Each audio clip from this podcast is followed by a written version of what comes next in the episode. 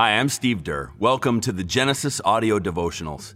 And today we begin right at the beginning. But before we do, I just want to say a quick comment about these devotionals. I'm excited for us to together go through the entire book of Genesis.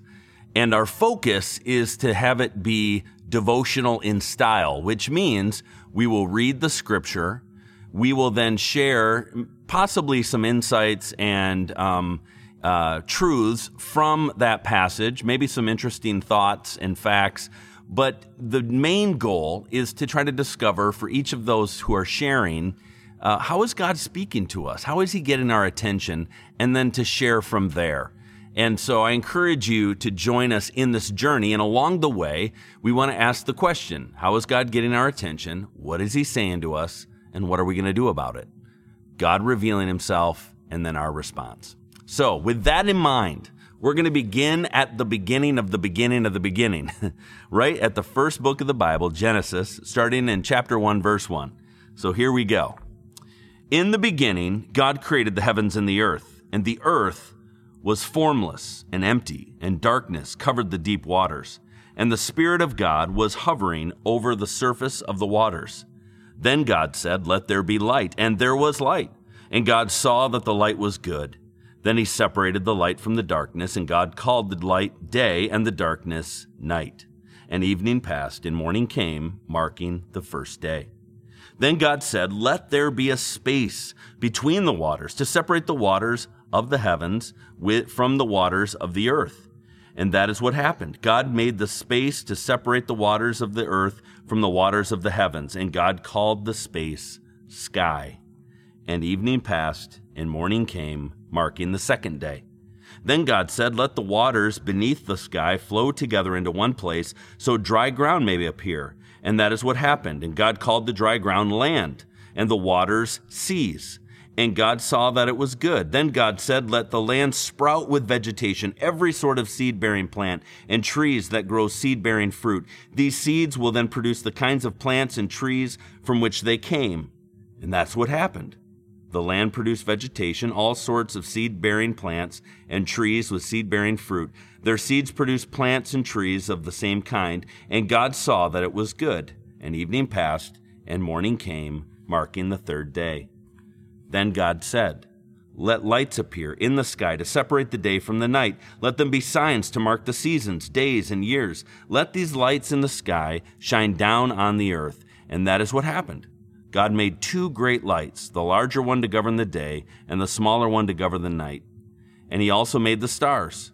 God set these lights in the sky to light the earth, to govern the day and night, and to separate the light from the darkness. And God saw that it was good. And evening passed, and morning came, marking the fourth day.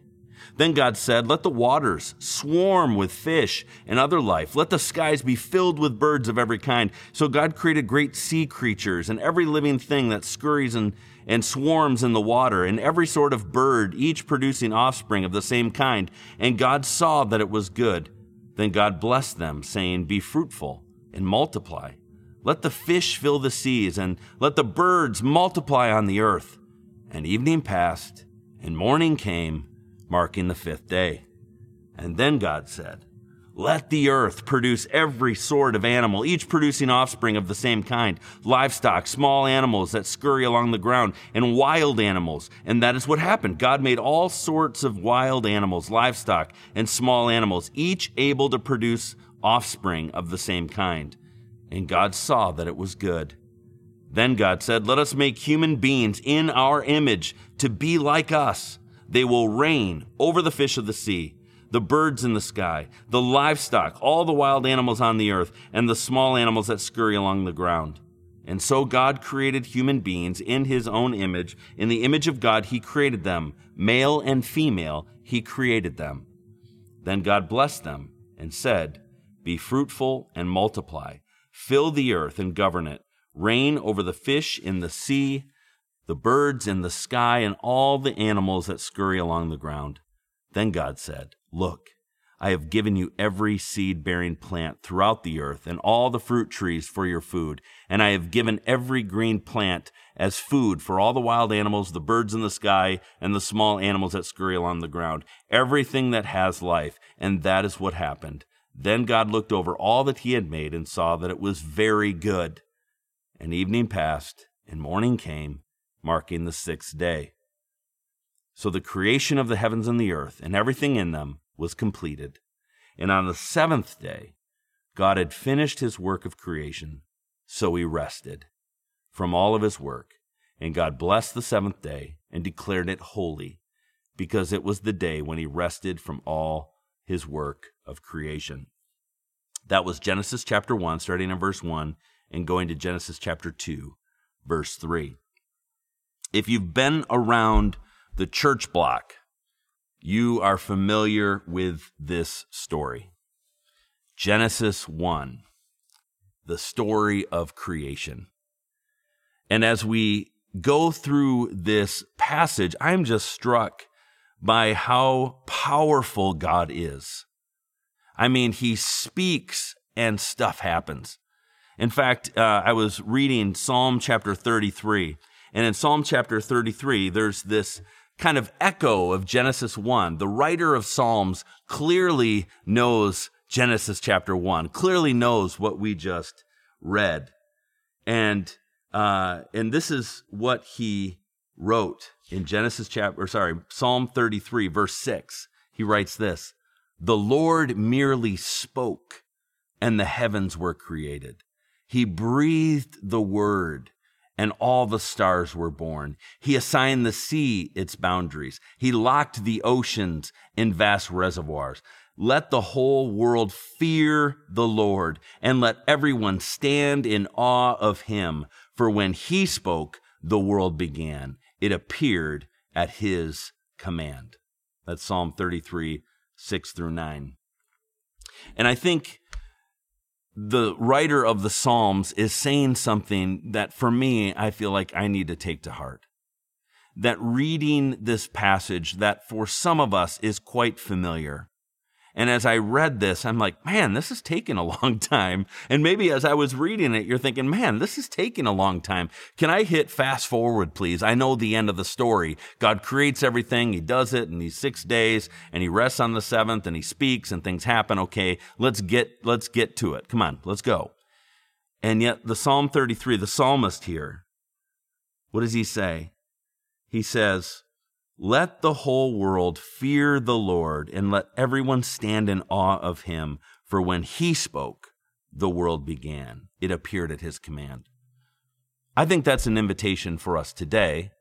And I think it's an invitation for us throughout this entire audio devotional series through Genesis. It's so easy for those of us who have been around the church block to see these stories as being very familiar or to get in the typical arguments or insights or thoughts about these passages, to just see them as a bunch of stories that we're supposed to believe.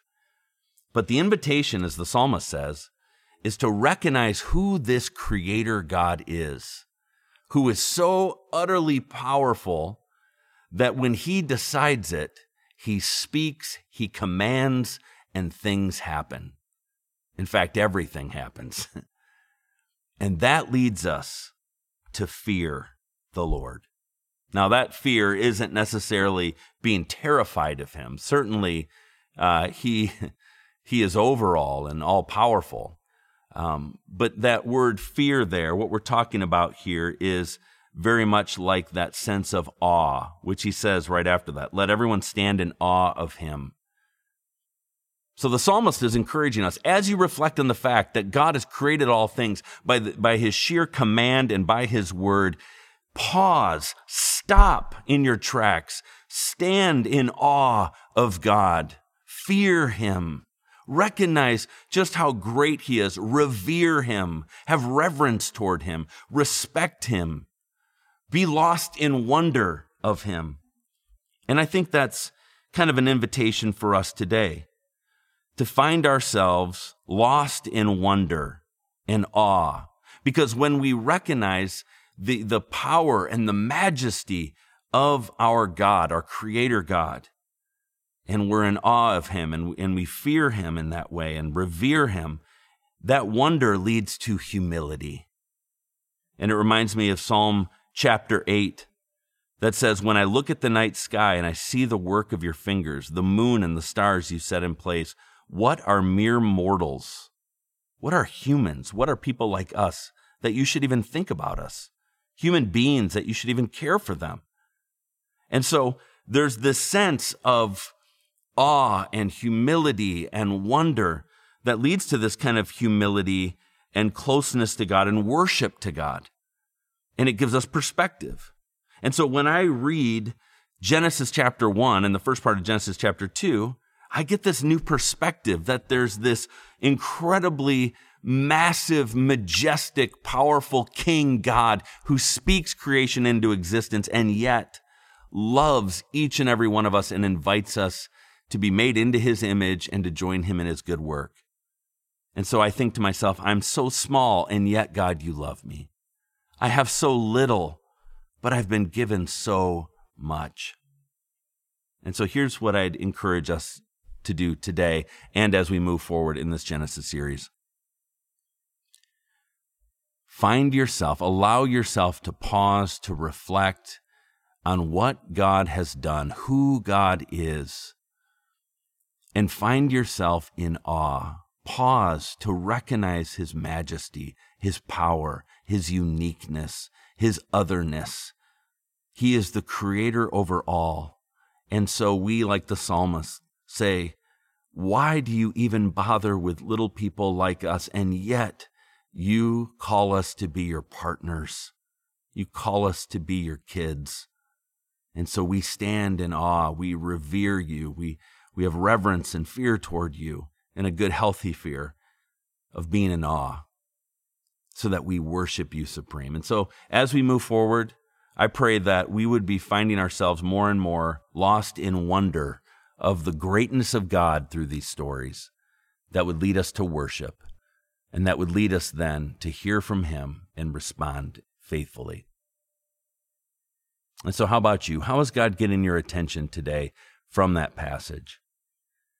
What's He saying to you? And what will be your response? Let's pray.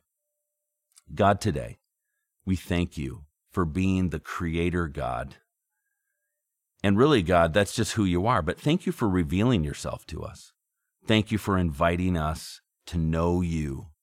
And so, God, we are filled with awe. We're filled with wonder. And so today we worship you.